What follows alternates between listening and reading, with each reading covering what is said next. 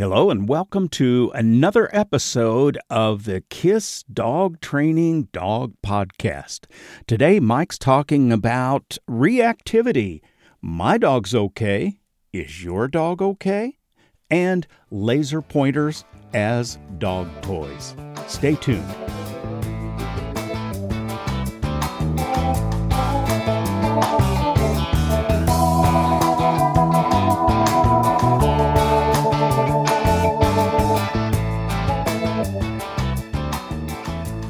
Hey guys, it's Mike with Kiss Dog Training. We are back to talk dog training, um, some tips and tricks. Um, we're going to look at things from a different direction today.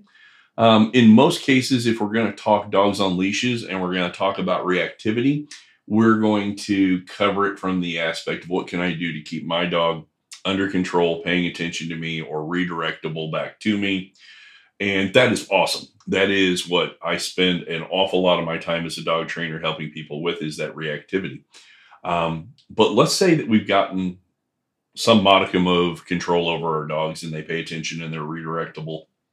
And now the question becomes how can I help the other people in the world that I meet on a walk with their dog? How can I make it easier on them? So we're going to look at it from a different side, maybe the other side of the coin um, I think it's the most important thing to remember. If you are, if you have a reactive dog and you see another dog on a walk, the last thing we want to do is allow that dog to practice the bad behavior you're so desperately trying to get rid of. So we will add distance of in between my dog and the new dog that I just encountered. Because the further away I can stay, the better chance I have of my dog not overreacting and becoming reactive. Now, what if you've gone through all this process and your dog is not reactive anymore, but you encounter lots of dogs on walks? What, now, what can you do to help them? Again, add distance. But before you add distance, there has to be a couple of things eh, that you're you're dealing with. And that would be are you aware and are you present on a walk? Um, or do you have your phone plastered to your ear and not paying attention? Do you have AirPods in, listening to the latest podcast? Um, are you not paying attention to your environment? This is how you're going to end up either sneaking up on a dog or a dog sneaking up on you and it shocking you. And if that's the case, we got to start there. We got to start with being aware and being present the idea is I want to be able to see another dog approaching me from at least a block away because then I have all sorts of options. Um, if I see a dog from a block away, I can turn around and walk the other direction. Um, if I see a dog from another block away, I can simply cross the street and add distance between the two of us as we're trying to um, pass each other.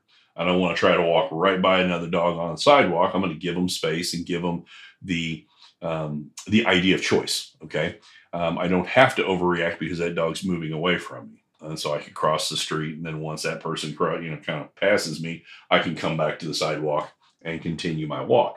I could do something as simple as walking up into a driveway and putting my dog in a sit and doing a watch me to where the dog is looking at me and not the dog who's passing us. And the minute the dog passes us, I can release the dog, give him a treat, and we can continue on our merry way. But the entire idea is how can I add some distance to make it easier on the other person? Um, we can also look at things like um, one of my favorite tricks is using a car as a blind. So if I see a parked car, I might very well just walk over to the other side of the car and put my dog in a sit stay and have him watch me. And now the other dog can't see us because we're behind the car and they walk right on by and then we come out from behind the car and we continue the walk. But i think it's it's important you know in the world that we live in today where it's all about no offense me me me is that once we have me figured out once you have found that great book on dog you know behavior once you have worked with an awesome dog trainer and once you see results you got to think about how to pay it forward how can I help that other person who's struggling with their dog? Well, the simple answer is, you know, don't put pressure on them and their dog. Add distance. Go behind a car. Move up into a driveway. Do something to make it easier on that person because I will guarantee you, if you think back if you have worked with your dog and gotten good leash skills, there were people who did this for you. And I just don't think we think about it enough of how we can help other people. And the other aspect would be lots of times people will think the best way to help somebody is to walk right up to them and go, Hey, I got this great dog trainer that can help you. Or I read this book or article or whatever. Well, the problem is you are coming in hot and heavy straight at the person with dog. Okay. And that's going to make their dog nervous. And if we're, you know, think back to Psych 101, if a dog is nervous, they have three choices freeze, flight, and fight. And if you've got the dog on a leash and you're on a walk, freeze and flight are taken off the table. Can't freeze. You've already seen me. I can't run because I'm on this damn leash. So a lot of times that's where the reactivity comes from. We have to have distance to make the dog feel comfortable. So if you add distance, that's fantastic. You're going to help. It will be way more help than trying to tell them about your dog trainer or your book or whatever, whatever helped you. Okay. Now, if this is a person you know, pack walks are great. You can kind of work on it. If you're working with a trainer and their dog, they're going to help you along with it. But there's going to be all sorts of times where even if I have my dogs and I'm working with another person, if I see that person struggling, I say, you go ahead and move a couple of driveways ahead of us. I'm going to back up a couple of driveways. Let's add a little bit of distance and let's see if we can get the dogs calmed down again. I'm not going to try to move the dogs closer. It, this is all about giving the gift of space. Okay. And until we are aware and until we are paying attention to our surroundings, we really don't know how to do this. Okay. Um, so it's a different way to look at the situation, but I think it's a situation where number one, if you're doing it, you're practicing stays, you're practicing releases, you're practicing redirection, you're practicing all the things you need to continue making your dog better and better, but you're giving the space to help that person with their dog. Okay. Um, stick around. I'm going to be doing another podcast today on um, the idea of laser pointers and dogs, and um, it's it's it's it's a wild, crazy kind of um, um, topic that we'll get into about the do's and don'ts. Okay, but this is Mike with Kiss Dog Training. Hang around, and we will talk to you later.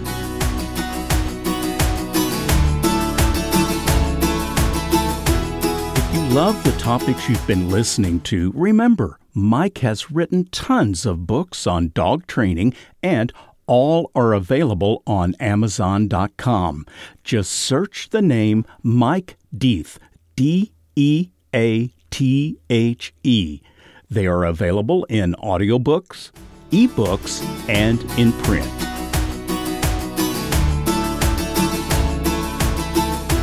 Keep It Simple Stupid Dog Training, KISS Dog Training for short, has been helping owners understand their dogs since 2010. We specialize in complex cases such as reactivity, aggression, anxiety, and fear. We offer in home sessions in and around the Kansas City metro and virtual consulting for those outside that area. We are the dog trainers that focus on training owners, not dogs, emphasizing rewarding what you want and redirecting destructive behaviors into good ones. You can call us at 913 269 7595 or email at info at kissdogtraining.com for more information and help.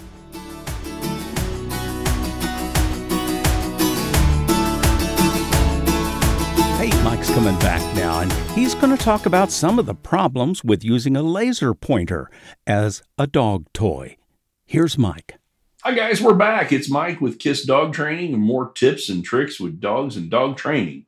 Um, today's going to be a little bit of a weird topic. Um, I got a request from um, one of our Facebook pages uh, to talk about laser pointers. Um, now, anybody who's got a cat has probably played with a laser pointer at one point or another. You put it on the ground, the cat chases it around. Everything is wonderful and great in the world. Um, in the 15 years that I have done this, laser pointers are one of the worst toys you can possibly play with with a dog. And I think the reason is they don't know how to turn it off. So if you get the laser pointer out and you start playing on the ground, it becomes a chase game. Um, the dogs become so fixated on this red light that when you turn off the light, they can't turn it off in their brain. And, you know, some dogs will spend the next 20 minutes looking for that red dot. Okay. I mean, I'll be honest with you. I mean, there's no way I could actually use the term, you know, obsessive compulsive disorder with a dog in this situation and be uh, what's the best way of putting this? I am not trying to make a diagnosis here, but I'm going to use that OCD kind of term to help you understand if you're playing with a laser pointer, you're kind of playing with fire. Um, if we get to a point where the dog can't turn it off, then the dog is in a constant state of overstimulation or agitation, which makes their behavior kind of fall apart. And if they're around other animals or kids or small, you know, small critters, um, it, it kind of, I guess, a different way of looking at it is I think that the laser pointer um, is a release of prey drive. And prey drive is totally different than reactivity and harder to turn off. So, um, even if you have been able to do it with certain dogs uh, over 15 years, I have seen it create way more problems than it has ever created um, benefits. Um, in fact, I've seen it even get so bad that people who've used laser pointers, um, dogs will start chasing um, light coming through a window, or if light, like let's say, runs through a glass of water, it'll create a prism on the ground. And that becomes what the dog turns around and chases. And now you've got a dog who's sitting at the window waiting for something to pop up on the floor. Um, in, in a sense, it becomes something that I've seen some dogs have to be medicated. Okay. So this is going to be a really quick, fast, furious video, but something that I would not recommend doing with a dog. I would much rather do a training session, hand feeding session, work on stays, take the dog for a walk, um, play go find it, come here, do retrieving exercises. Um, but I guess a good way to kind of end this conversation would be always keep your training in the mindset of how do I keep it under control. For me, that laser pointer takes training and puts it at 11 instead of 10. And now, because it is, you know, overstimulated and past threshold, we now have to either correct or try to calm down the dog. So why would we want to get them so revved up that they can't handle it? So any of your training kind of methods, keep the dog calm, keep the dog under control, keep the dog I guess in a sense, I want you to constantly be thinking about the words frustration tolerance and impulse control. And if what you're doing is taking the dog past their impulse control or past their frustration tolerance as part of your training protocol, what are you really teaching your dog? Okay. Um, and, and, I, of course, am looking at this from a pet dog perspective. I'm not talking about working dogs. I'm not talking about, you know, um, guard dogs. I'm not talking about, I'm talking about everyday household pets. Okay. So um, it's a weird topic. I'm sure it'll have questions. Um, please don't hesitate to reach out to us. Um, kissdogtraining.com. My email is mike at kissdogtraining.com. Um, you, anything you can, if you've got questions, fire away. Okay. And we'll get more specific on a one on one basis. But if you want a professional's opinion, I would stay away from laser pointers as a way to exercise dogs. Okay. Keep sending those topics so that we can talk about what you want to talk about versus what I want to talk about. Come back later and we'll talk more dog training tips.